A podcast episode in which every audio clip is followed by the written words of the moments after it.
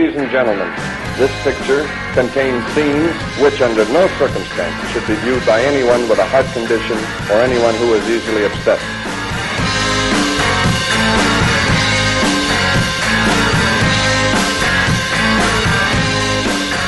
Welcome back, everyone, to Caustic Content, the podcast on the Optimism Vaccine Podcast Network, where my longtime friend Adam Myros and I basically torture each other. We're on the lookout for the absolute worst movies we can possibly find on the various streaming services out there. And each episode, we choose a film and we pit them head to head to see if we can find the absolute worst of the worst.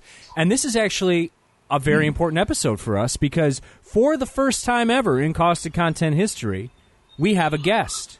The fans have spoken. They're like, Steve, we love your voice. We think it's beautiful.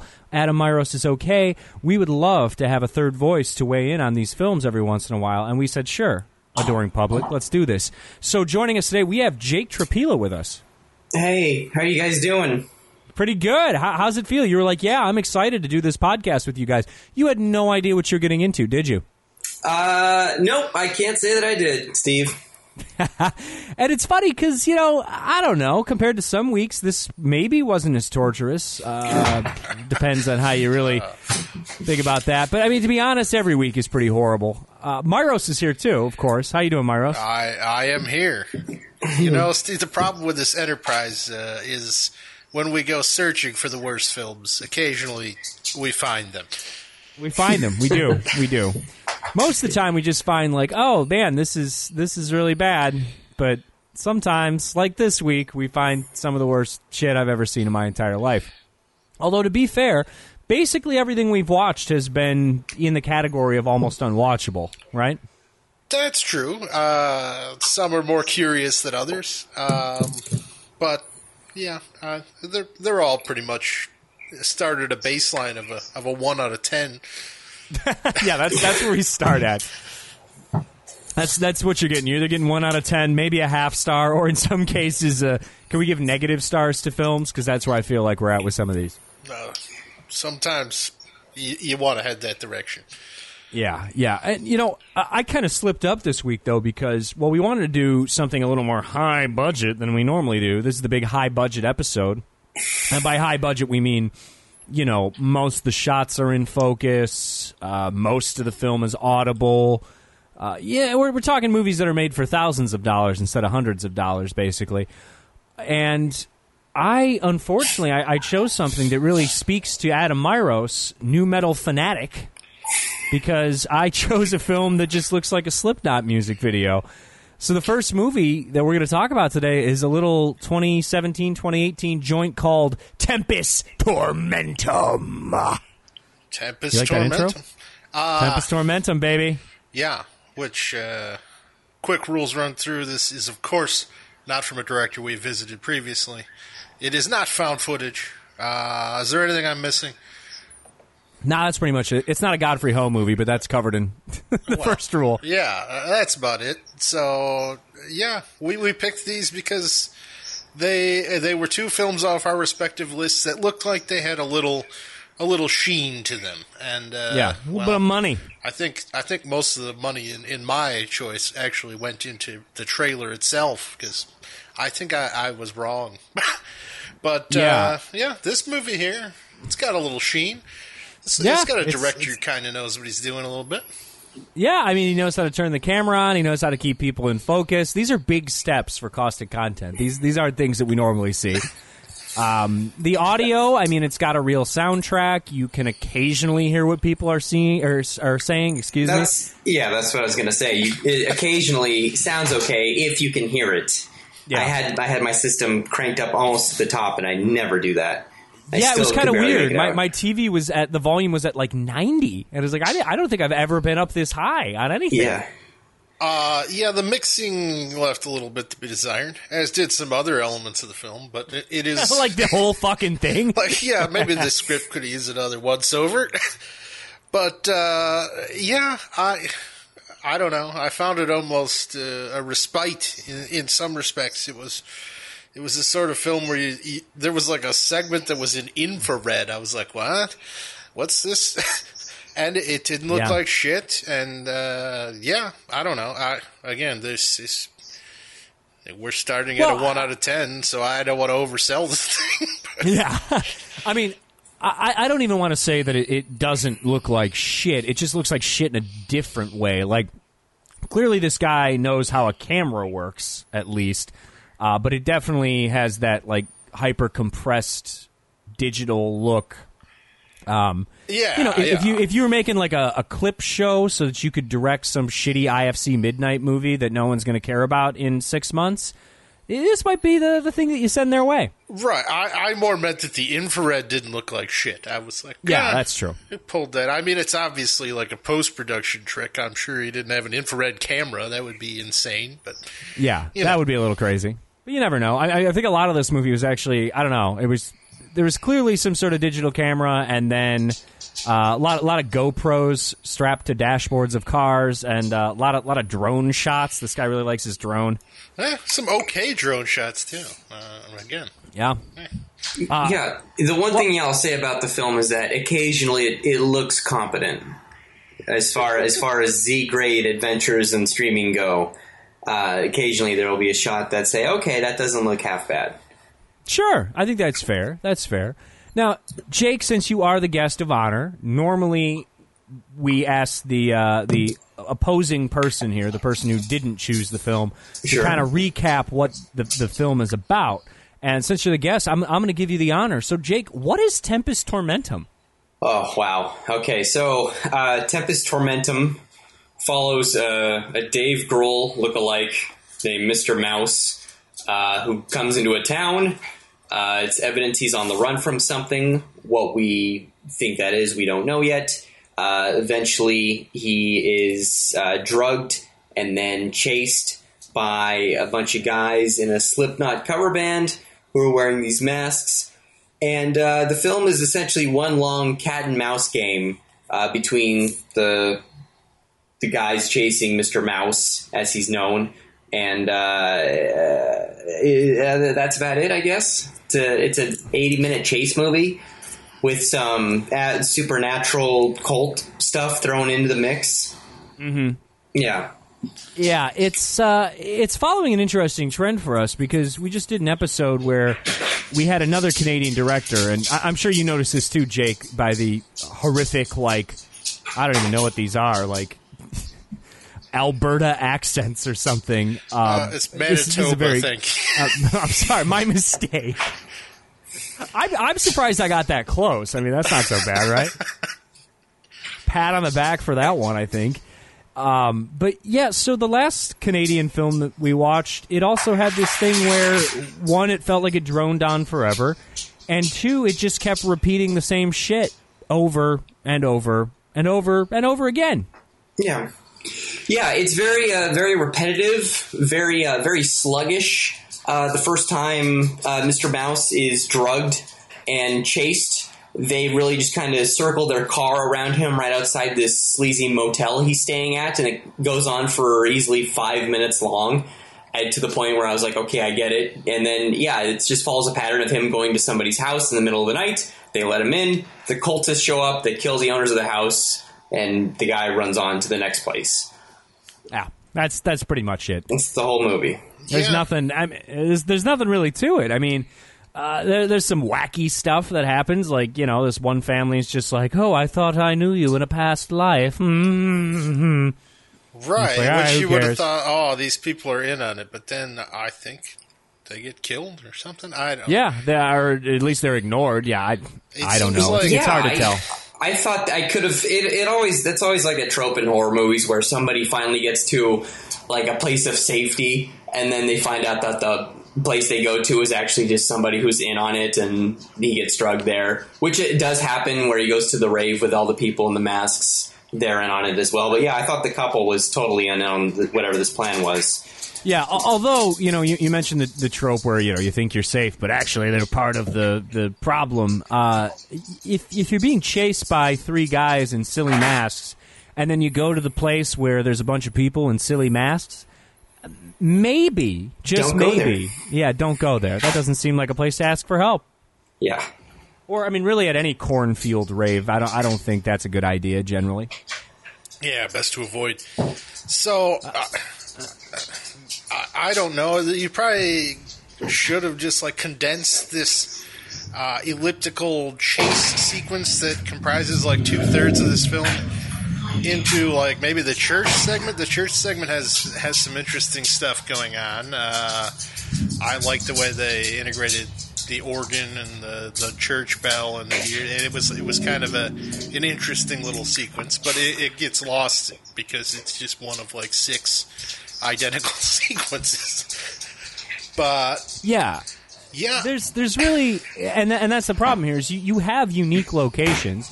You have a couple of different houses. You have the church. You have uh, the aforementioned cornfield. There's like a factory. There's a hotel, but nothing different or interesting, with the exception of I guess the church.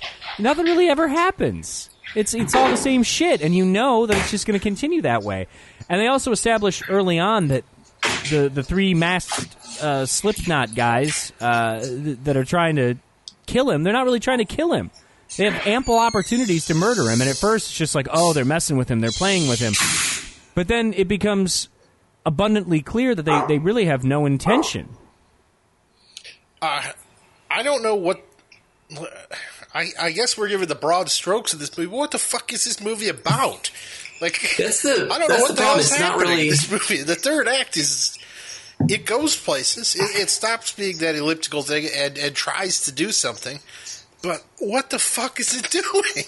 Like I was I- assuming this was like headed toward a a sort of like he uh, fucking he was dead all along type thing or something of that nature, and or he's in an asylum or some shit, and maybe it does. I don't know. The third act, I couldn't make out like ninety percent of the dialogue. I know there's like one point where he's having this phone conversation. Um, maybe Jake could illuminate that a little. Uh, it it's he said something was done and he was coming home or blah blah blah, and then there's this Yeah. love interest who keeps kind of like popping in and out and. Who's dead? Who's alive? Who the fuck knows? And there's a there's a very bizarre dream sequence where they're in a field in white suits, and I, I felt like that would be a scene where okay, we're gonna maybe finally get some exposition. And and just a note to all filmmakers out there who might be listening to this podcast, exposition is not an inherently bad thing. Um, just if it's mishandled, uh, it can be frustrating to watch. Uh, but like this film, it suffers from being uh, just a bunch of ideas uh, but with no no real through line or any sort of like proper way for the director to articulate them into a into a coherent feature film because it feels like it's made up of a lot of stuff that he wanted to see in a movie. Uh, and I can, you know, I have a few examples of that, but nothing ever really. This the whole thing does not come together. It's just a it's a mishmash of of just horror movie ideas. Yeah, it was it was very like I I don't know purge esque and a, a little saw esque at times, but Yeah, But there's, the- no there's no underlying philosophy. And as shitty as the Purge and the Saw films are, at least there's there's a philosophy and there's an underlying narrative that's relatively simple to follow. I, I just I well you know this, no, this- comparatively I'm going to give and then, and then it was a little going towards credit. I'd rather watch this movie than any Saw sequel. That's fair. But but I mean, it, it felt like it was going towards like a weird like doomsday Cthulhu cult thing maybe at one point too.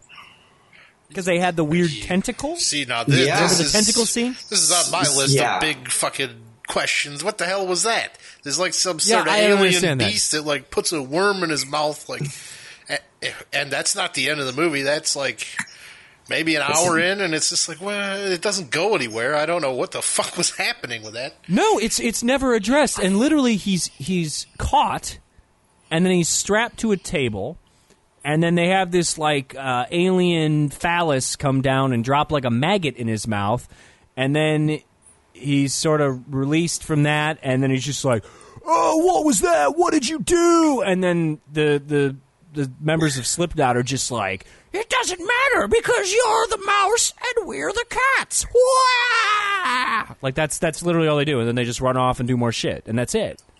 It's, Yeah. it's never addressed. It's never brought back around. And again, you can make your movie uh, you know, weird and abstract, but there's no uh, narratively it's a mess and that's fine you want to lean on on theme or whatever but there's there's nothing there's nothing here just being needlessly obtuse and abstract in your filmmaking that doesn't make you a, a good non-narrative filmmaker it just makes you an asshole Uh, I Yeah. uh, again, I, I feel like there's. I might be able to pull something out of it if I could hear anything that's going on. It just makes it so frustrating to try and parse such an obtuse plot. Like, try and pull anything out of it when all the dialogue's like poorly recorded and mixed through Halloween masks, and it's just like. Yeah, I and I was able to toggle on the captions for my viewing, and I can't even recall a single line of dialogue or anything that might have helped because everything everybody speaks just in such a cryptic language. Like when he that first phone call our main guy does, he says it's done, but he never we're never clear what that is. And the the cat and mouse guys, they're just kind of like they're saying like, why does a cat chase a mouse? Uh, it- basically, it has like this real no reason uh, adage to the the whole film, and it, it really is a film that doesn't has no reason to exist because, uh, like it, like I mentioned, it's just a bunch of uh, cool ideas, for lack of a better word, that the director wanted to make happen. that that seems about like, right Like the like one thing I kind of perked up because I thought it might be interesting is in when he's in the the motel room, he's in the bathroom and he sees a spider on the counter, so he puts a glass over it. And then the next morning, he goes into the bathroom and sees that the spider has grown from a little house spider into like a tarantula. And I thought, okay, that's kind of creepy, but uh, nothing ever comes of that. Well, I think that was a, an actual dream sequence. Who could tell in, in the nature of I this mean, film? yeah, But- yeah. But, uh, I, that was interesting. There are again. Yeah, that's but, what makes but this it a little doesn't, it doesn't go anywhere 'Cause there's yeah like- it, three or four segments in this movie that are legitimately pretty cool that I actually like. I, I like the Yeah. the finale bit with the where they're torturing him with this psychedelic drug and this bombardment with sound. I'm like, well, this is interesting. Uh, this is, you know, it it suddenly it. It, it felt a little more elevated. It was like, well, the production value here is interesting. What they're doing is is an interesting idea, but it, it it's just it doesn't mean anything. It's not attached to the rest of the movie. It's just fucking there. yeah. Yeah. Well, and even with the spider thing, like, so I, I you know, you, you know this is a chase movie or whatever. So you see the spider, and then he, it's this harmless little spider. He puts the glass over it, and that's him, right? You know, he's in this strange town. Everybody's staring at him. Uh, when he walks in the diner, he's the one who's sort of trapped here. So he's the fucking spider. So when does he turn into a tarantula? He doesn't. There's no, and, and even even with the alien thing, I was like, oh, they're gonna turn him into some monster or something. There's nothing. There's nothing here. Yeah. And it's it's another one too where it's just like, buddy, everything is is set up with for you right here. You just have no connective tissue to put this all together. And it's it's pretty frustrating and uh, pretty shitty.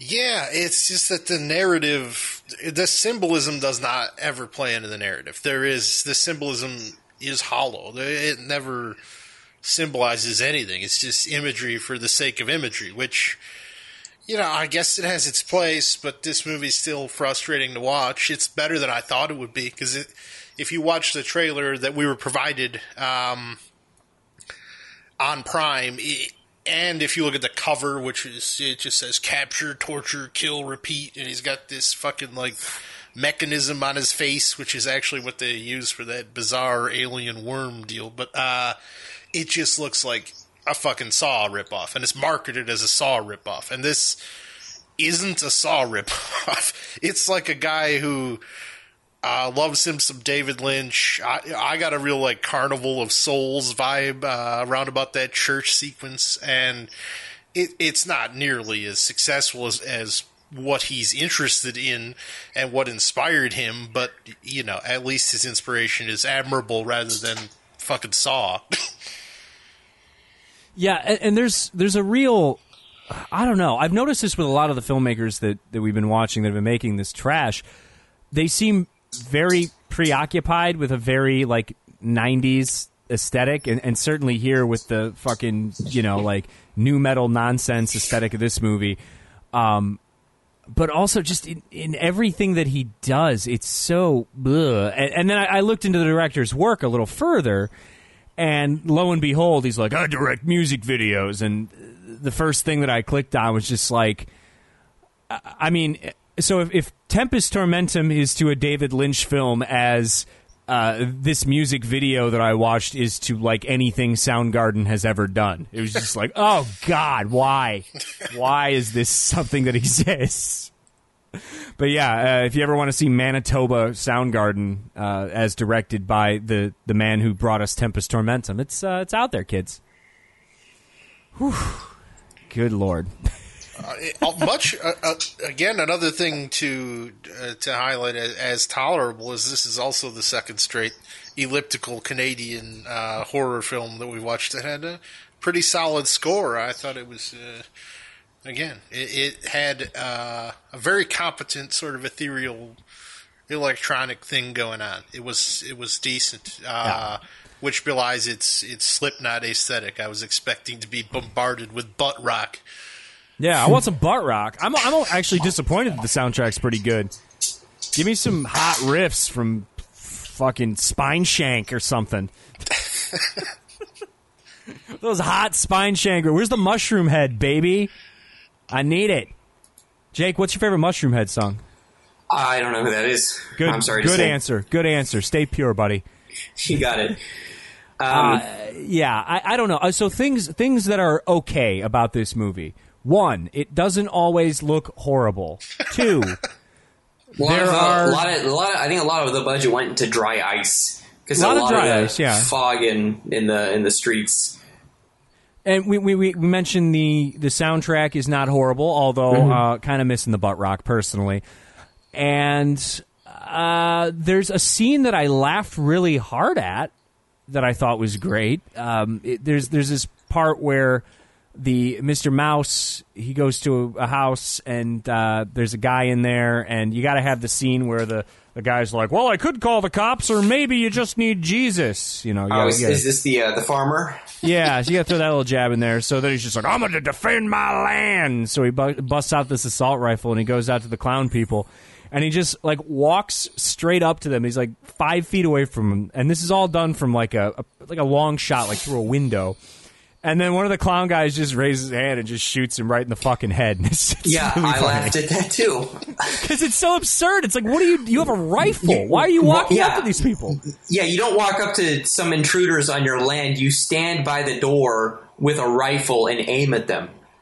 Yeah, I, really, uh, uh, not great. I got some yucks in general out of our lead. He was a, a man of very poor posture. He didn't uh, have the gravitas to pull off what he needed to in this movie. That's for sure. He was just kind of Yeah. like hunched over and awkwardly like tiptoeing around the scenery the whole movie, and it was just he was he was amusing to watch because he's very much a miscast. Yeah, and, and he kind of looks like Jake. You mentioned Dave Grohl, and he does have a, a Dave Grohl look to him. I think he looks like Chris Pontius from Jackass. I don't know if you're familiar with him. Well, that's that's funny you mentioned that because there is the film's centerpiece could arguably be a stunt in Jackass where the Ah. cultists throw him in a cage and then drive him down a highway, I- I like that- towed in the back. That might be in one of the Jackass movies, actually. So that, that this all makes sense. He also, I also noted he looks kind of like uh, Jason Lee from My Name Is Earl with longer hair, Yeah. or like how he Oh, looks yeah. in uh, Almost Famous. Right? Yeah. Very early in the film, I was getting a heavy Jason Lee vibe. I was like. Yeah, well, and he's got acting chops like Jason Lee too. uh, pretty much on an equal level, I'd say. Oh, so next question: um, best and worst actor or actress in this film, which is a trick question because they're all the worst. But who do you think's really the worst? Who stands out as particularly awful to you in this movie?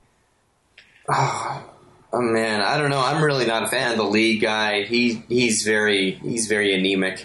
Uh, not much of a screen presence. He's terrible, but I mean, there were a couple of uh, sort of small bit parts that were really stand out. Uh, the house with the the couple who uh, try to embrace him, uh, especially, or uh, I don't know, the ones who think they know him from a past life or something. The husband there is really awful, but uh, Yeah. I think for me the standout was the uh, the hotel clerk guy, the the guy who checks him into the motel. That guy was Oh, yeah. real bad. He's, yeah, he's uniquely very terrible. Yeah. Uh, and but you know what? What can you expect from a movie like this? Because, I mean, it, it doesn't it star someone named like Mister Murder or something like that, or, Uh, or Dr. Doctor Rage, Steve. Brutality? Oh, Doctor Rage. Which actually, I think Doctor Rage was probably the best person in the cast because he plays the the clown, one of the Slipknot, like the head Slipknot man, and Yeah. albeit all his dialogue is fucking wrecked by this mask. Um, he's fine. He, he's pretty decent. Is he the guy who plays on the organ in the church? Yeah, yeah, Yeah, yeah, yeah. yeah, yeah. He's uh, he's Well, okay. I, guess. I also find it interesting because I, I read an interview with the director of Tempest Tormentum, and uh, he he mentioned that you know almost all the actors were amateurs or just you know locals who had some training, and the only real trained actor was the guy who played the clown. So if he's a real trained actor, then I wonder if Doctor Rage is just the pseudonym that he uses specifically for this guy's shitty movies, so he doesn't get them stuck on his IMDb page. That's possible because his only other credit as Doctor Rage is, is in this gentleman's earlier movie, which ah, I can't even. It must be even more pretentious because it's called Agrisomnia. Yeah. He's got. Hmm. some Latin going on with these titles. I don't know. He loves why. the Latin. Remember the magical typewriter in the hotel room? You know, standard sleazebag motel with Oh, a typewriter yeah. in it, and it's just like something, something Latin, something. The, Oh, that was the a blood deus ex mortem. I thought that was going to be a really slick device, and he used it in like the shittiest way possible. Like I thought when he came back into the motel uh, after fleeing the uh, all night diner, he he had fled uh, after encountering some unsavories. Um, I thought he was going to be like looking around, and there would just be like a second sentence typed on the typewriter. It would be like, "Oh Yeah. fuck, somebody's in the." I'm like, "Oh, that that's a pretty slick way to use it." Instead, he just like it's part of the tarantula dream sequence where the typewriter's just fucking hammering out some bullshit. Yeah. Well, and it, it's kind of like this director. He, it's like he watched Twin Peaks, but didn't learn anything from it. like he just he, he took all the wrong lessons away from David Lynch. Uh, which that that might be his whole thing. It's just like I, I bet this guy watches a lot of cool shit, and then just he takes away all, all the wrong lessons. That that seems to be his his mo. I'm trying to find the line that was typed on there because it was something real rough. It was it was stupid as shit. Something about a. was- I I typed it out. I've got it here. Uh, oh, good, good. okay, it is uh, an impossible mouth dripping with the spit of desperation. Hmm. That is what was typed on, on the typewriter when he checked into this uh, seed bag motel. Oh, boy, that's that makes a lot of sense. That's great. It's wonderful. Real good stuff. There's also there's also a random Oscar Wilde. I looked this up. There's an Oscar Wilde quote written up on the diner's chalkboard. It reads, "Give a man a mask, and he will tell you the truth." Which I don't, I don't know what that's like. Is it a man? If a man has a mask, does he become a, a murdering monster? I don't Yeah. I, I don't, Well, I don't know. He doesn't have to There's a lot of airs. stuff that goes out of this movie. It's like that's that really. yeah, it's just it's just a lot of things. That's the problem. There's no Yeah. connective tissue to deal with. See, Yeah. uh, well, and and even in that diner, there's the weird thing where. I don't know. He has like a bizarre interaction with the waitress, and I thought that was gonna circle back around, but it never does. And then there's the part where he goes to use the bathroom, and there's oh, just Oh, yeah. like the guy like shooting heroin into his arm or something, and he's just like, ugh. But it has doesn't have anything to do with anything. I, No. I don't understand. and that, So that go ahead, Jim. I was I was gonna say that confused me because then I thought when the mask guys break into his motel room, I thought they inject him with heroin as well. But it's never really made clear what that drug is supposed to be or what effects it does. It just kind of makes him loopy for a few minutes and then he's on the run. Uh, I don't. Yeah, I don't know. Everyone in the town seems to think he's like wildly drunk or something. So maybe it Yeah. maybe it affects him more than the actor can portray. um, yeah, I don't know. yeah, I at again at that diner when you have that that quote on the wall, and I believe the three gentlemen who are giving him the the Stink Eye are probably our our Slipknot uh, fellows throughout the rest of the film, but uh, I mean it's not entirely clear. Um, so at that stage in the diner is this weird atmosphere. I'm like, okay, this is going to be like a town conspiracy movie. We're going to have a Wicker Man type thing going on, which it, it kind of has elements of that, but again, I just I anticipate when he's like fleeing to a place, he's going to run into all these conspirators because the whole town is is part of this cult, but not really. Yeah. Yeah. Holy shit. Well, fuck this movie, but hey, let's uh, let's talk a little bit about the director, a little bit more. Um, Myros, as you mentioned, he has uh, another movie, pro- probably even more pretentious than this one, uh, called Ages Somnia or something, something Latin, and you'll be happy to know that um, he is his big his big thing for Tempest Tormentum in the press section, and also this is in I think it's in it's like some of the promotional materials for Tempest Tormentum. Uh, he says that uh, J- all right, James Rowicki is the award-winning cult film director of Aegri Somnia and Tempest Tormentum. Aegri Somnia has been distributed and found loyal and found loyal fans worldwide. Uh, We don't know by who or who these people are. And and here's a big one. It is also a list candidate for the 366 best weird films of all time. So I was like 366 best weird films of all time. That's kind of weird. That's a weird thing. What is that? So I googled it, found it. it's on it's it's like a it's one of those voting listicle websites. It's called it's French and it's hmm. called sensecritique.com and yeah, it's as he mentions it's it's a it's a list candidate which means he put it on there and no one voted for it. so there you go. Uh, also, it says here that Tempest Tormentum has played festivals, except he spelled it wrong, so it says festicles. it's a cross between a festival and a testicle, I guess, uh, all over the world, and it's been nominated for 22 awards and won in 10 categories, and is currently being distributed worldwide by LA-based distributor Terror Films. Very exciting stuff. And uh, you can check out his YouTube and watch his uh, his fake Soundgarden music videos if you're interested. His YouTube channel, Absurd Tube, or is this Yeah? Absurd Tube.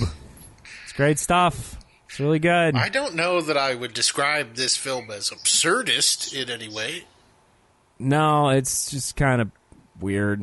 I don't I don't like it. I just don't like it, man. That's uh, yeah, but if if you want to see I I think his worst music video is this standing on the back of a whale. That that would be the one to look up. That, or uh, that's no the no. name of a song. Uh, yeah, uh, there's another one called "Right. Where I Want to Be" by Don Amero. That's that's another good one. Uh, they're they're all terrible. They're all very '90s looking. Uh, but I, I would hope that he sticks to either being maybe maybe get into like you know being a cinematographer or like an AD or something. But don't don't make movies, please. Just don't do that.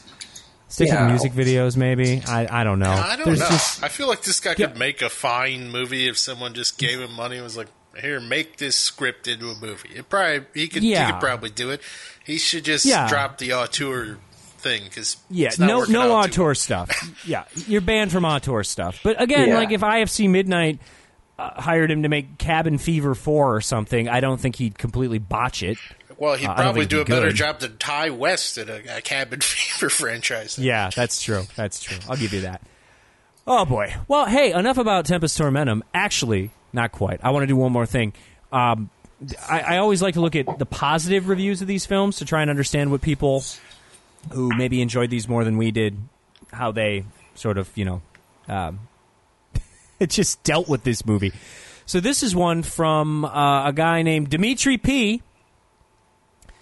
And he says, What a trippy movie. I loved it. Five stars from Dimitri P on Amazon. It says, It's a shame this movie doesn't get the attention it deserves. I've watched hundreds upon hundreds of horror movies so far this year. This year.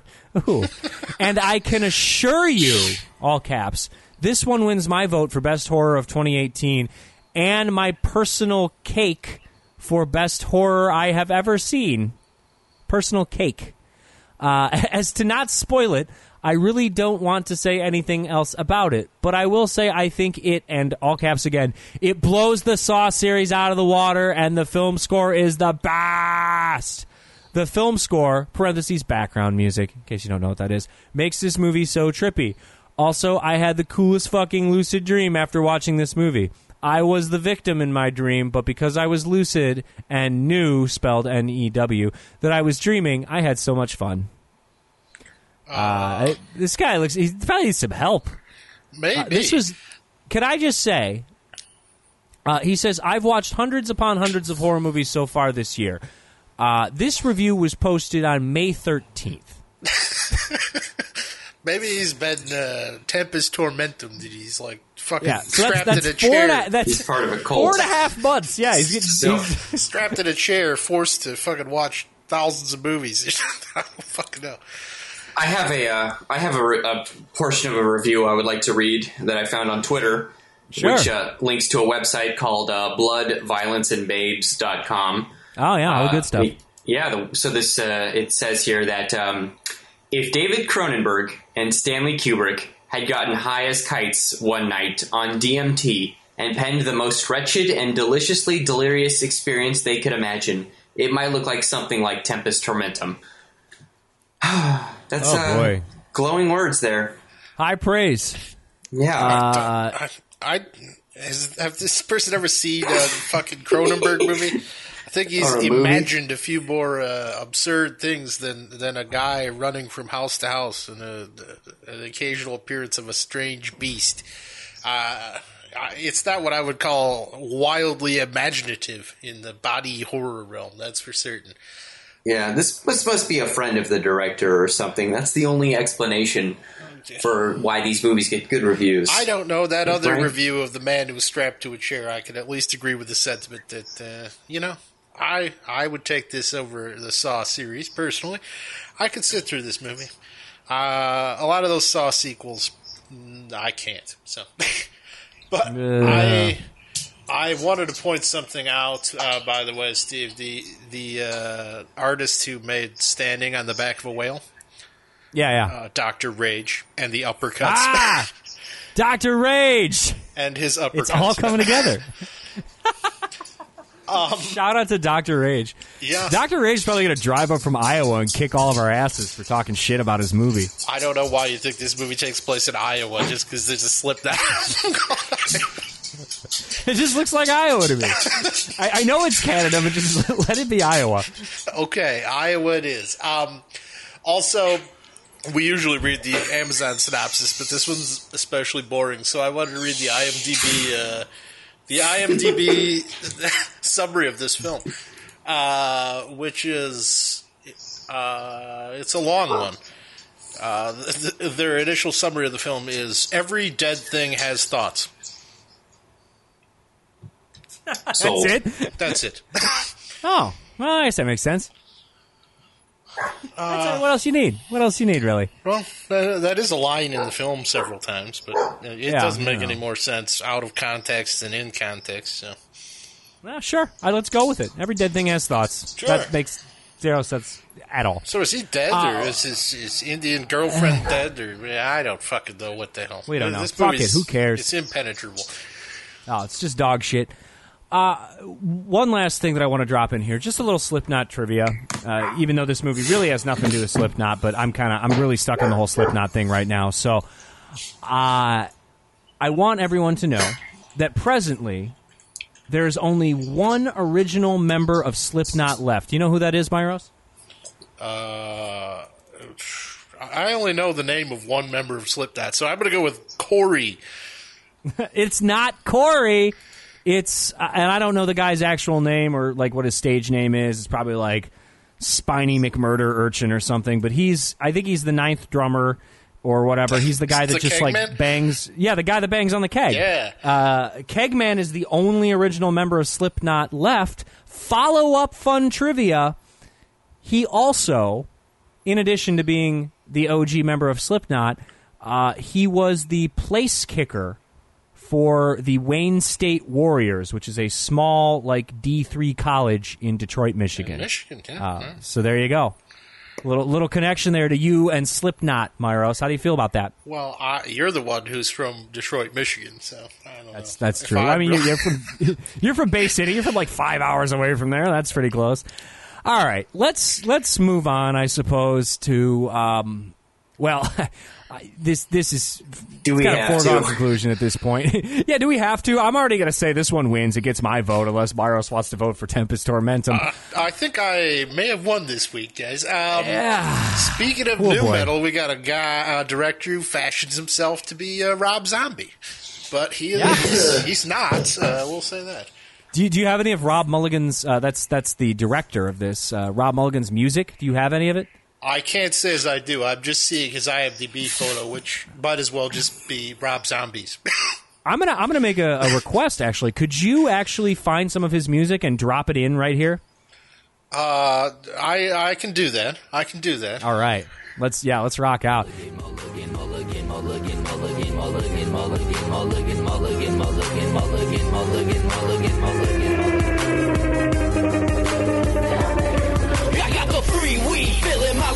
About to bust out of this scene, cause it's too much, it's killing my buzz.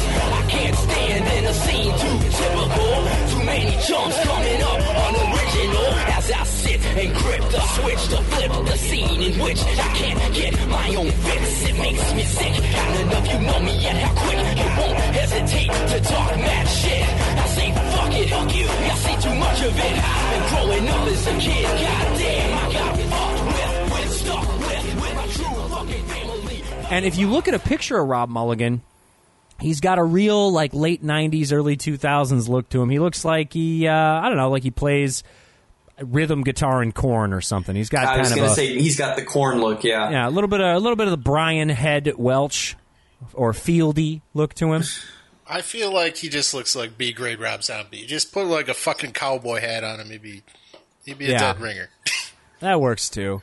You think he's you think he's still wearing like extra baggy cargo pants at this point in his life, even though he's definitely in his forties? that seems likely, doesn't it? Yeah, cargo pants, and he's got white guy dreadlocks, bad facial hair that he doesn't trim.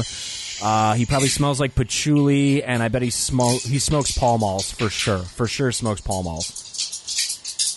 Does that all track for you guys? yeah, I can't dispute it. Yeah, I can see this. Oh God! So uh, Jake again, guest of honor. So we're going to give you this, Oh, this, boy. uh, fun little treat. Uh, Jake, the next movie that we're going to be discussing is a little movie that Myros picked called Halitosis. That's not halitosis. Halitosis: The Legend of Stankmouth. And Jake, what is Halitosis: The Legend of Stankmouth? It's a 75 minute nightmare. Um, more specifically, uh, if I were to surmise the plot, um, a couple is looking to buy a house, and their real, real yeah, their realtor shows them a particularly crappy house where another couple is already looking into it. And I should just say right off the bat that this house is trashed and disgusting, and there is like shit on the walls, literal shit, and it's covered with uh, like those peppermint breath mints and mouthwash and cans of soup everywhere. And little Oh, do that's these not five soup, Jake. That is uh, Oh. creamed corn. Creamed corn. My apologies, creamed corn. corn, is Um, in poop. I get it. Uh, so, uh, little do they know that the five people visiting this open house, uh, it, it is actually the lair or the sanctum or the rectum of a hideous beast known as Stankmouth, which is a 300 pound Samoan with a giant anus for a mouth, and he's covered in shit all the time. And one by one, he starts picking off the people in the house and this goes on for about an hour until it just sort of stops. that is Stankmouth. That's that's about it. And it's How'd worth I do? noting too that the titular Stankmouth, he uh he kind of looks like the Rock's char- character in Moana, but like with a butthole for a mouth. I was like, I didn't, because I, I didn't watch the trailers for either of these uh, movies before um, I watched them. and I was like immediately like taken aback at Snake Mouth's first appearance because it was so jarring and I couldn't quite tell what I was looking at. And I eventually figured it out, but it is it is fucking bizarre. And, and and let me just say, this is easily one of the worst things I've ever sat through. Uh, caustic content or otherwise, this is like at the bottom of the pile for me and worst movies I've ever watched. So thank you, Steve. Yeah, no, no problem, no problem. Well, Yeah. this is my fault actually. So Thank you, Adam. I just like taking credit for things, so That's fair. That's fair. I'm, I'm glad that we could uh, have you experience this. Although, as as we all mentioned in our group chat thing, I think Jack would have been really into this movie. No, I I can't see it. He loves that scatological humor. No. Uh, oh boy, this this film. Well, right off the bat, I want to mention that uh, the Legend of Stankmouth is an absolute ADR nightmare, the likes of which you will rarely see in your life. I I, I cannot emphasize that enough. Like the, the dub job here is horrific. It's so fucking distracting, and it's weird too because uh, I don't know if you noticed, but there's there's actually two real actors in this uh, movie. So first we have Troma Head Lloyd Kaufman, who has a pretty small role, but uh, hey, you, you pay Uncle Lloyd a couple hundred bucks, he'll do anything. And my personal favorite. Uh, are you guys familiar with who Tanise Gray is? I am not. that means nothing to Ah, she she looked kind of familiar to me, and I I couldn't put my finger on it. And then I figured it out. Uh, I went to Tanise's IMDb page, and she has been on the Tim and Eric Awesome Show a whole bunch, a whole whole bunch. And if you're not familiar with the Tim and Eric Awesome Show, they literally hire actors and actresses specifically who are so uniquely bad at acting that it's comedic. So, The Legend of Stankmouth, for their, one of their main realtor leads here, they hired a woman who, uh, she is literally known for being a bad actress on the Tim and Eric show. So, congratulations. So this is the the real the realtor lady. I can't Yeah, say like that the- word. The No, realtor uh, lady. it's it's it's not the main realtor lady. It's uh, I think she's she's the one. She gets murdered. Uh, Oh, it's, so it's in she's the, the, one in the, okay. who who picks up the, the the main realtor in the car, uh, and she steals Yeah. her identity and murders her essentially. Yeah, I think, I think that's the one. That's the one. Okay. And yeah, it's- there's a lot of lot of bad stuff going on. Uh, well, and that's that's the whole the whole finale of the film where it just swerves off into exposition nonsense that none of us needed. Yeah, there's like a like a 15 minute flashback that shows the origins of Stank Mouth, which is dumb and bad and terrible, and I fucking hated this movie. What the fuck are the origins of Stank Mouth? She finds him in a fucking garbage can. Woo. Yeah, she's like a she's like a homeless lady hanging out with Lloyd Kaufman, yeah. but she really wants a baby, and Lloyd's like, "Ah, not this baby. It's got a butthole mouth." And she's like, "No, that's the one." Yeah, she finds a dumpster baby and it's Stank Mouth, and she raises him to kill people. And after he kills them, he likes to dry hump their dead bodies. Yeah. Or Uh, uh, I don't you know, know, about dry hump. I think he he's just uh, doing a little necrophilia. Well, I mean, we might just be giving this movie too much credit the, to, the to way they sh- they shot it. I was, that there's not penetration. This movie's is, is going there. Yeah, and uh, uh, where do we fucking begin with this movie? I mean, so you mentioned bad ADR. I was, I was like, cons- I was concerned watching it because one of the first shots is the couple is a wide shot exterior of the couple walking to the house with the realtor, and like the dialogue looked out of sync. And I, I couldn't tell if there was like an error with my Amazon Prime or if I had to restart my TV, but uh, it it just looked off. And and then and then when Stankmouth arrives, it, there's like just a, a flurry of like the worst stock farting sound effects you've ever heard in like any t- shitty children's program. They like use the full library and whenever Stankmouth is in motion. Yeah, he, he he just every time he hits someone or takes a step, it's just like it's like fuck. Why is this happening? Like, it, Uh, and again, it- it's all fucking ADR'd to hell. Like I, I was trying to sync up my viewing with Steve, and I, I oddly enough, uh, well, maybe it's not a coincidence. It's just how jarring this movie is. That six minutes in, I paused it because uh, Steve had had not gotten around to starting it up yet, and I was like, "Holy shit, man, you are in for trouble!" Because literally every line in the film thus far has been ADR'd and also has involved the word fart or shit. Uh, and uh, interestingly enough, Jake uh, was watching it kind of in the middle of the night, our time last night, and he did not have his phone on him, but he, he stopped the film and, and came in to say, "Boy, this looks this is like the worst thing I've ever seen." At what time did he stop the film? Six minutes in. It's that That's right. six minute. That's mark. when you know. That's when Well, because there's a, there's a line at, at the six minute mark where they're just like, "It smells like a farty butt poop made a poopy I- fart." I wrote down. I wrote down one of the lines. There's like three of them. There's one like uh, it sounds like a uh, it smells like a dead hooker's queef took a shit, and but the one I wrote down is it smells like a fart threw up, and that throw up took a dump. yeah. Wow, there we go. That's uh, it's. I mean, that's dialogue, boys. That's how you do it. That's how you make it in Hollywood. So just like every variation of that line is thrown out by this like the one guy who can apparently smell the bad shit smell in the house. Yeah. well, I mean, you know, you know what they call this director, right? Robert Mulligan III. They uh, they call him the scatological Sorkin. He knows how to write him. Okay. So So th- yeah, there's a point. I'm gonna throw up.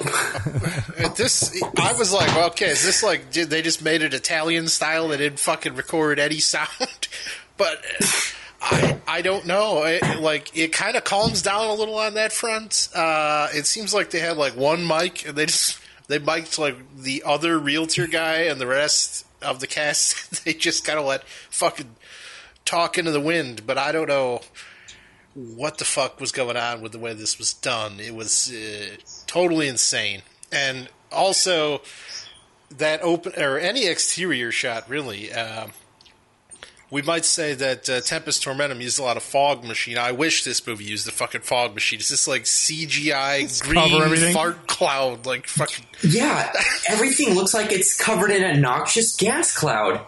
There's a there's a drone. That's the one thing that ties this with Tempest Tormentum. There's a drone shot that opens the movie of like just this valley, but it's it's like a, a shit orange color. Like what the fuck? I this this is a thing. So they are once they get into the house.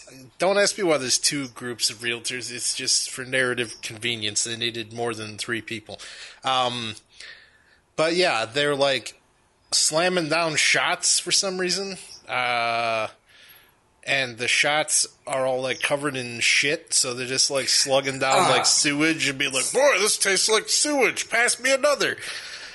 and then again, the level of like fart farty poop jokes in this fucking movie, it doesn't even make sense. I mean, we've got plenty. Rest assured, there are plenty of fucking fart jokes involving stank mouth or the state of this house or all sorts of things, but.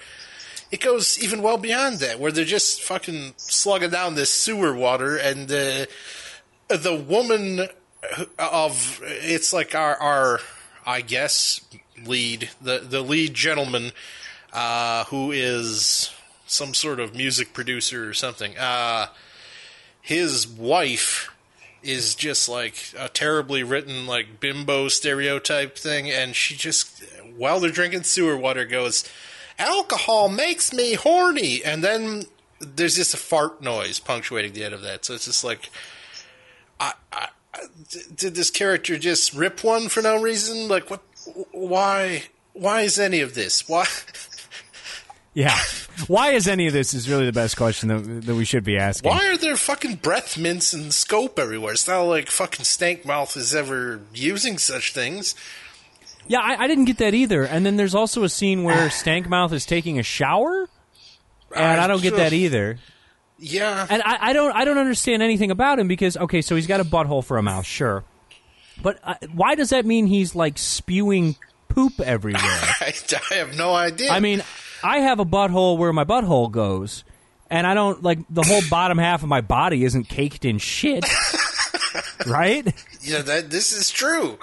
I don't know logistically how stank mouth works. Yeah. And then there's a there's a jumping ahead to the end. There's a scene where the our hero uh, stabs mouth in the the butthole mouth, and then just a, a torrent of shit comes flying out of it. Uh, not to mention that he stabs him with a, a And- toothbrush. by the way, Yes, he puts a and then uses into it. said toothbrush to brush the protagonist's mat teeth with it when it's covered in shit. And like all of his all of his kills are all what you would do to like clean and fix your toilet.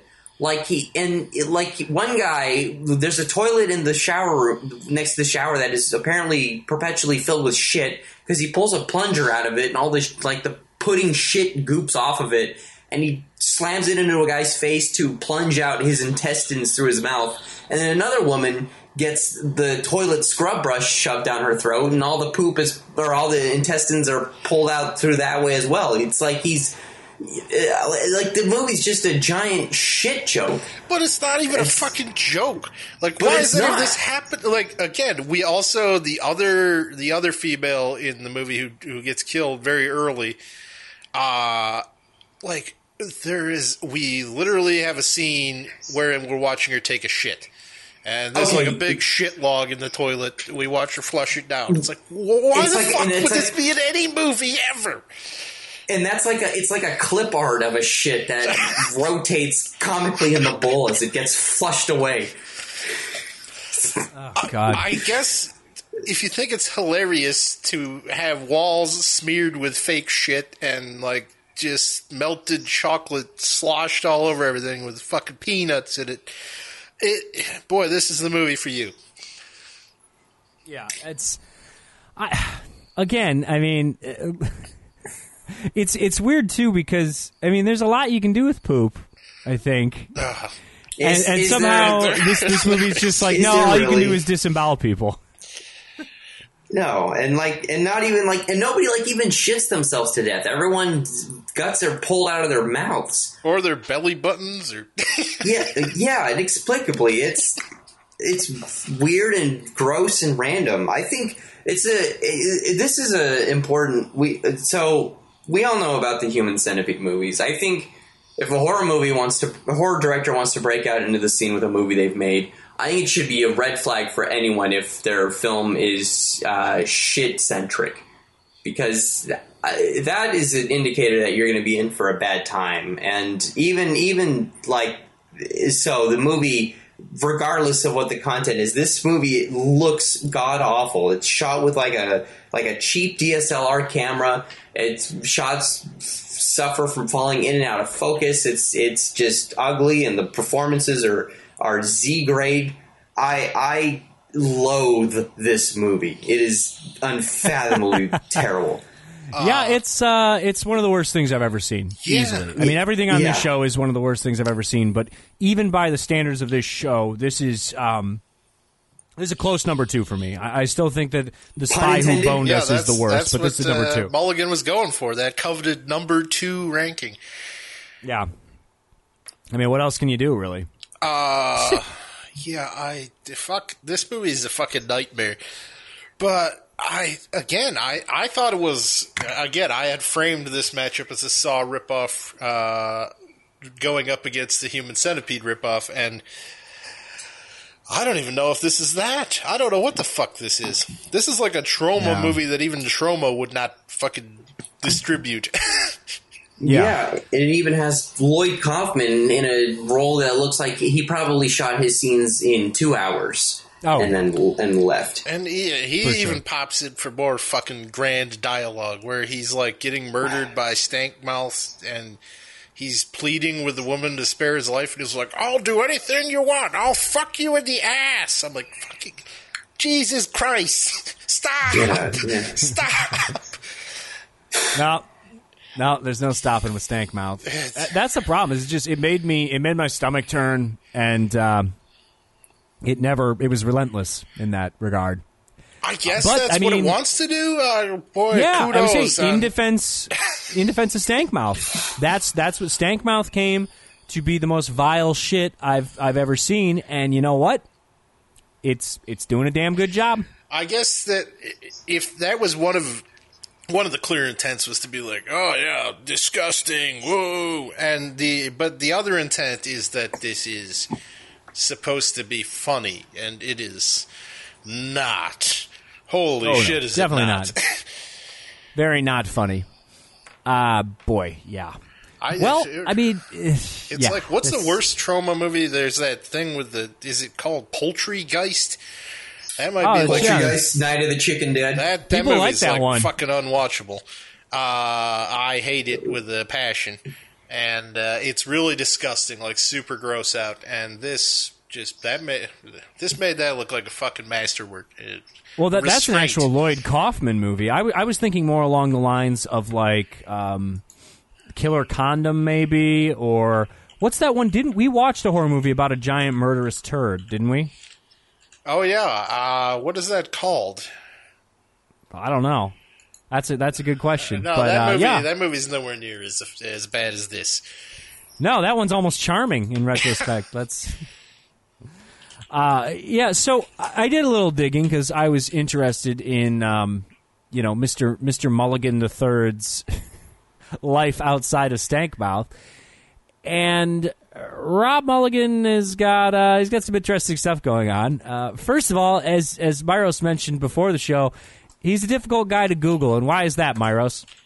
Uh, because his namesake Robert Mulligan is is a very acclaimed uh, director, classic Hollywood, directed such films as uh, To Kill a Mockingbird. Yeah. Oh, what would you would you say that this is the To Kill a Mockingbird of movies about guys with butthole mouths?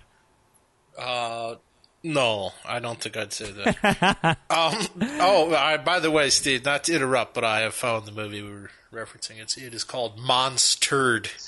Ah, Monsturd. Sounds like a much better experience. It is uh, somehow a much better experience. Yeah, who would have known? Uh, so yeah, it turns out that uh, Mr. To Kill a Mockingbird here, he's got a lot of stuff going on. I found the Facebook page for Halitosis: The Legend of Stankmouth, and the first post that pops up, it's actually from August 9th, uh, just a few days ago, and it's uh, it's like a nude child who took a shit on some carpet. Why does it have So- that black bar that makes it look like this uh, this tiny girl has like a twelve inch dong hanging between? Her I don't know. A lot of bad stuff going on here. a, a lot of bad stuff. so that's that's great. That's great. Love it. Love it so much. Uh, just really enjoying that. Also, we uh, we found the Halitosis Indiegogo page. Which, yes, this was uh, crowdfunded. yeah. this is crowdfunded. And originally they were trying to get ten thousand dollars, but you know it's Indiegogo and it's a flexible goal, so they unfortunately made ten percent of their goal, made about a grand. And uh, yeah, they, they they pretty much. I don't know if they used it all. I think a grand probably went into crafting the butthole mouth, which is one of the few things I can say about this movie is the actual butthole mouth prosthetic. Uh, it looks pretty good, right? I, I guess. I mean, yeah. I mean, for what they're trying to pull off. I mean, there's not like a discernible sphincter, no, but I, I guess if there was a discernible sphincter, it wouldn't be constantly oozing shit everywhere. So this makes Yeah. sense. I think he's got like mouth IBS or something. There's a lot of problems. Again, like I, like I don't think that Rob Mulligan knows how a butthole works. It doesn't make any sense to me. Uh, but Mr. Mulligan is quite the entrepreneur, and if you go to his website, which is mulligan3.com, that's mulligan and the number 3.com, you, you get something pretty interesting. So, you know, when you go to one of those websites and you, you like type the website in wrong, like, oh, I typed Facebooks instead of Facebook, and then it redirect me to like some page. It's just like, buy this page, make it whatever. That's what his actual website looks like, his personal website. It's amazing. uh, a- and then you, you kind of you scroll through, and you find out that you know how this guy is making his money. Uh, He is a-. That is correct. He's a domain squatter, and his website is, in addition to looking like a website that is just a redirect from a typo, um, it is just all of the shit that he's squatting on, and and because you can't be a shitty horror film director without this little uh, this little Easter egg on your website. You scroll all the way to the bottom, you will see that there is a super low res JPEG of Mr. Mulligan for us. So that's good, right? Yeah, that's the same uh, thing he's using in his IMDb page, except I Yeah. don't.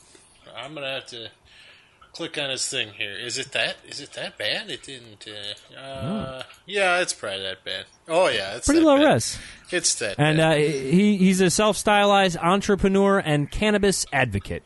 So uh, if you're like, oh, I'd like to register a domain and it's it's being squatted on, uh, give him a call. Or if you just want to advocate for cannabis, then you can do that too. But it seems like he lives in, in California. Is he? Does he really need to advocate for cannabis anymore? His work is done. Can you really domain squat these days? I mean, you can use a dot fucking anything. I, I think you're you're really uh, gonna have some problems with this this I, enterprise. I don't know. Uh, well, he does have uh, cupcakes for the cockeye.com. I was I had my eye on that one.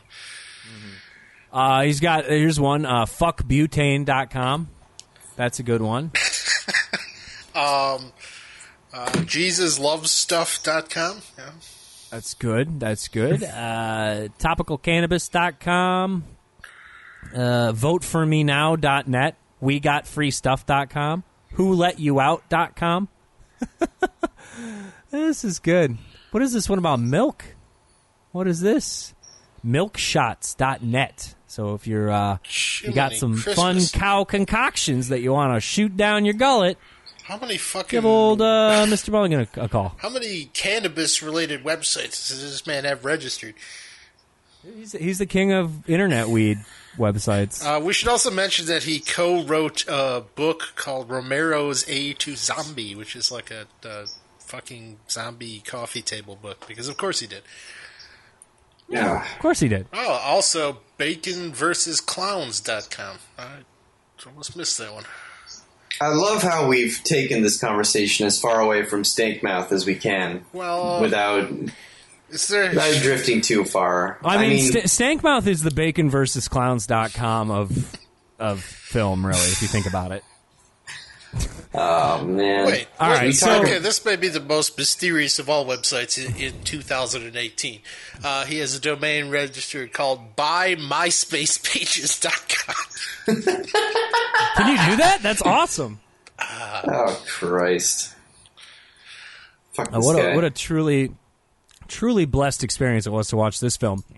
Now, for us, this is one of the worst things we've ever seen, but you know, there's there's always people who uh, you know maybe this is their their bag. They're into the butthole mouths. No, so- no one could possibly.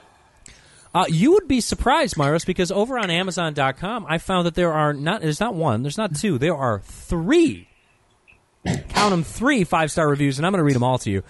So the first one is from Brooke B. Rad. That's a very real name. Uh, five stars from her. Verified purchase. This is legit. And her her review. Are you ready for it? I am ready. All right. Says definitely intriguing! Exclamation point. That's all. That's all she said. What, Which what is the in- fuck is intriguing? This is the Exactly. opposite of what this fucking movie is. No, the only thing intriguing is reading this review and thinking about what she thought was intriguing because now my brain's going to explode. There's no intrigue. Uh, over here, then we got from uh, Ashley Bean. I find this very strange too that this is two out of three here are are done by like women. Women love this movie. It's one you can watch with your girlfriend, your significant other, your wife, what have you. Jake, you watch it with your family, right? You got all the pets and the misses around, and uh, watch this one with them. No, I I sent everyone on a vacation so I could be alone with Stank Mouth. Can you imagine how would your fiance actually react to Stank Mouth? I uh, I told her that I'm gonna wait to watch this movie, wait for her to go to bed so I can watch this movie. And she asked, "What is it?" And I didn't want to tell her. And I finally said, "Well, it's about a it's about a guy who I guess shits people to death, and his name is Stank Mouth. and she just said "Wow" and walked away. that's that's probably So, right. I- yeah. yeah, if you do come across this movie, walking away is probably your best your best move. Okay, so uh, This, I mean, just just to th- this like this movie, it has it has to be a practical joke, right? Like this guy made this film as a as a means. Like the only way I think I can compare it to is if, if I don't know if you remember the episode of Nathan for You where he held a fake film festival and he had his film with the Johnny Depp lookalike, and the only other film that he entered into the festival was just a video of a guy farting for 30 seconds on YouTube. And I feel like this is the kind of film that a guy would make to be that joke farting video and trick people to sitting through it at a horror movie festival or something. That's like the only. I there's no way he thinks this is good, right? Oh no, this this is a whole subset of society, Jake. These are the people they're going to the horror cons and you know they they got the Rob Zombie look going and they're like, "Yeah, man, I just I love shit that's fucking extreme, you know? Like just crazy stuff like shit and blood and poop and puke." That's that's who this guy is. Yeah, I, I'm He thinks like he thinks this is fun. fucking THC has ruined his brain, and uh, this is what happens. But no, this Uh, is this this. You, you can't undersell the cynical nature of a project like this, where it's it's one of like ten thousand movies that come out in the last like fifteen years that are like the new horror icon. This guy who leaks shit from his mouth. Yeah, I'm sure he'll replace Jason Voorhees in the minds of Americans everywhere. They fucking even name drop Jason Voorhees in this movie. One of the guys arms himself with a knife, and the guy says, "What are you, Michael Myers?" And he says, "I'm actually more of a Jason Voorhees fan myself." Well, Fuck you, movie. you don't get to reference shit. No, this is this is this is all great. This is all wonderful. Uh, yeah. So Ashley Bean here, she said that the actor that played Stankmouth knocked it out of the park. This is graphic but good. LOL. It's a nice little lull there at the end. She enjoyed it. Had a good time. Had a good laugh. Kind of like we're now. Lots of laughs. Uh, okay, and here's here's a little more in depth one. This is from Necro G, uh, who the the title of his review is "This movie stinks." Dot dot dot dot dot dot dot dot dot of success. He says, "What a shitty movie! this movie craps all over traditional horror and bequeaths it with Rob Mulligan's stank on it. That doesn't make any sense." Uh, also, it's worth noting that not only are there like poop jokes baked into these poorly constructed sentences, but he, this guy likes to just randomly capitalize words. The plot twist was like a titty twister. You never saw it coming, but loved like some sick masochist. What the fuck? Sadly, I could take the acting from the guy who played Ronnie only as is. I don't know what that means. Also, can we talk about the way that he spelled Ronnie? Because he spelled it R H O N N Y, which rules. like Ronnie is from fucking Sweden or something. Uh, overall, this is a great independent film, and I can only hope for a number two. And, he, and then he says at the end, there's a little space, and then he says, two floaters up, five stains.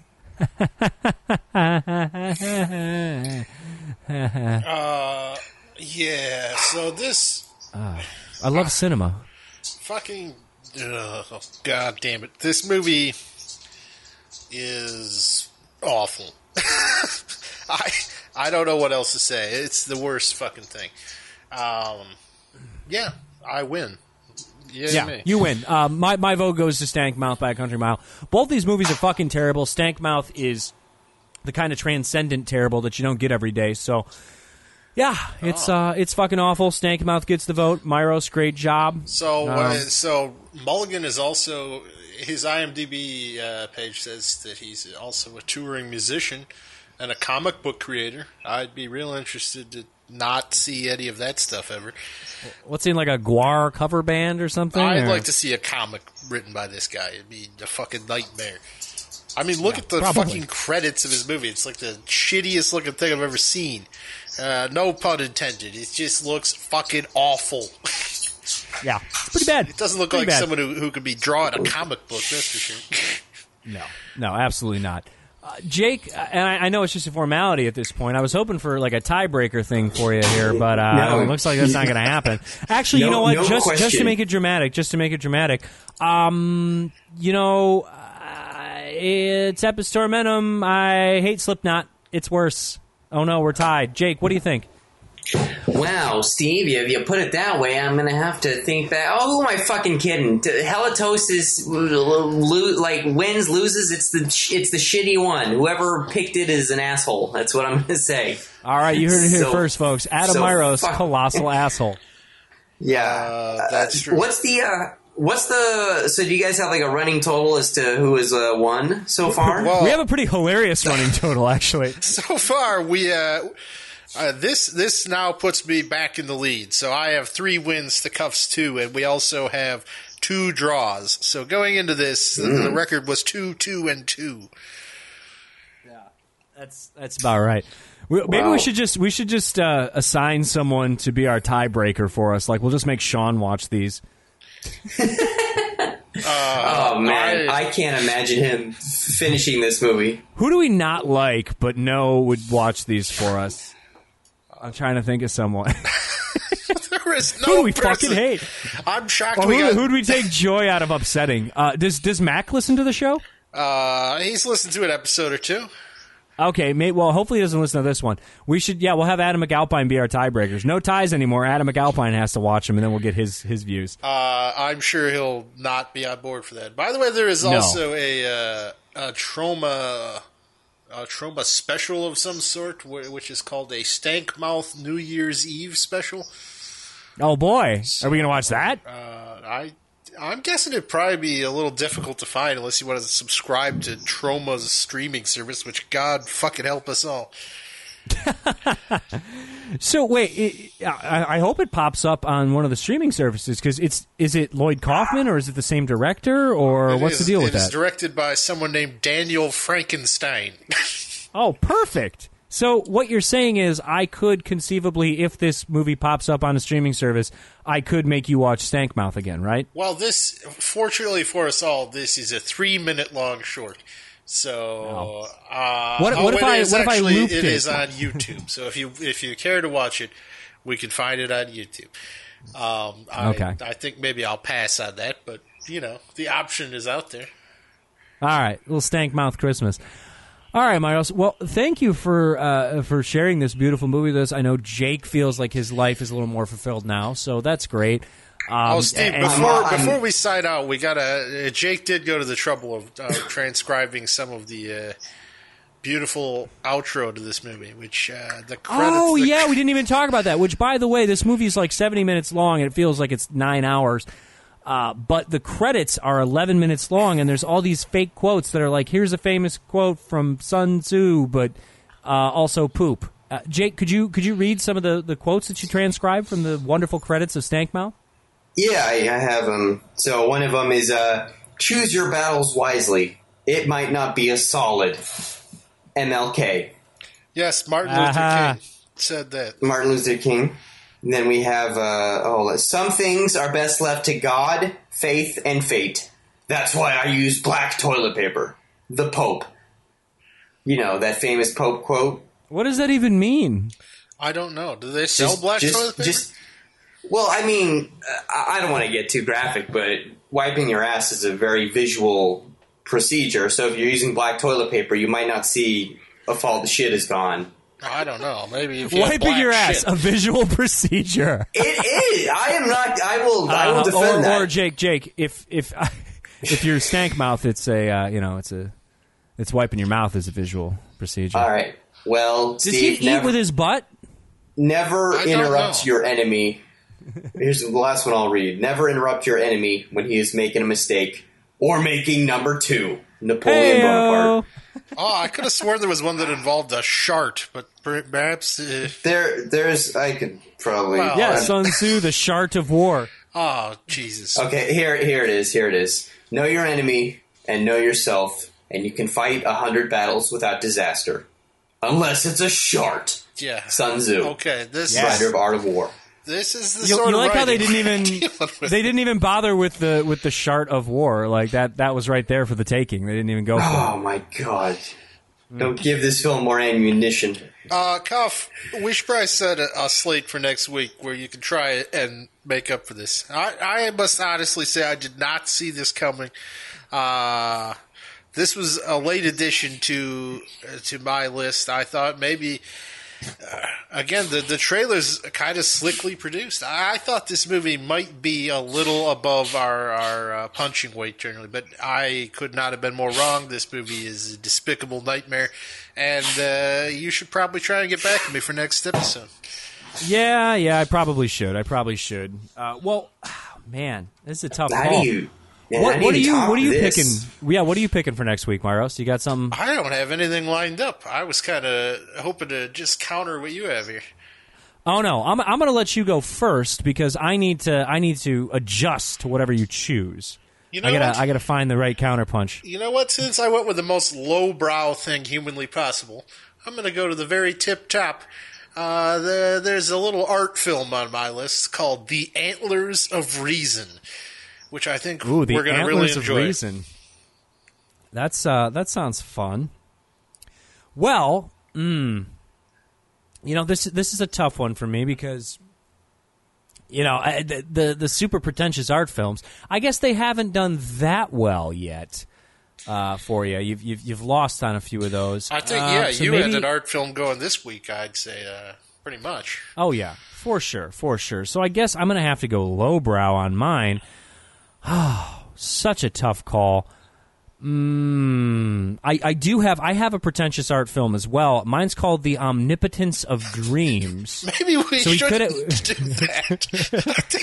You, you don't want to go blow for blow with pretentious I, art I think that might be rather dry for the audience. Okay. Um, mm, I guess this is a, this is a toss up for me. I'm going to go with I think a low budget gangster film. Um, now I have two on here that I'm looking at.